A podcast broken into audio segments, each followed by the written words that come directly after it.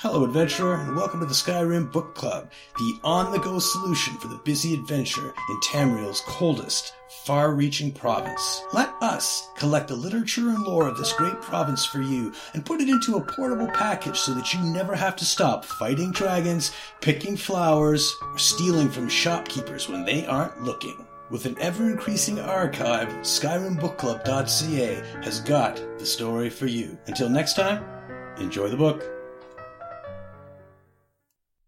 Note, Forelhost Refectory, an ancient note foretelling the return of Alduin. In an era far across the seas of time, it has been foreseen that Alduin shall return, to cleanse the land in the fires of his wrath. Rahgot is right. The walls will soon be breached by the heretics, and we must secure the inner sanctum. Do not fear the embrace of death, for it shall last only until the dragons rise again. Then we too shall walk the lands, and bring back the true faith.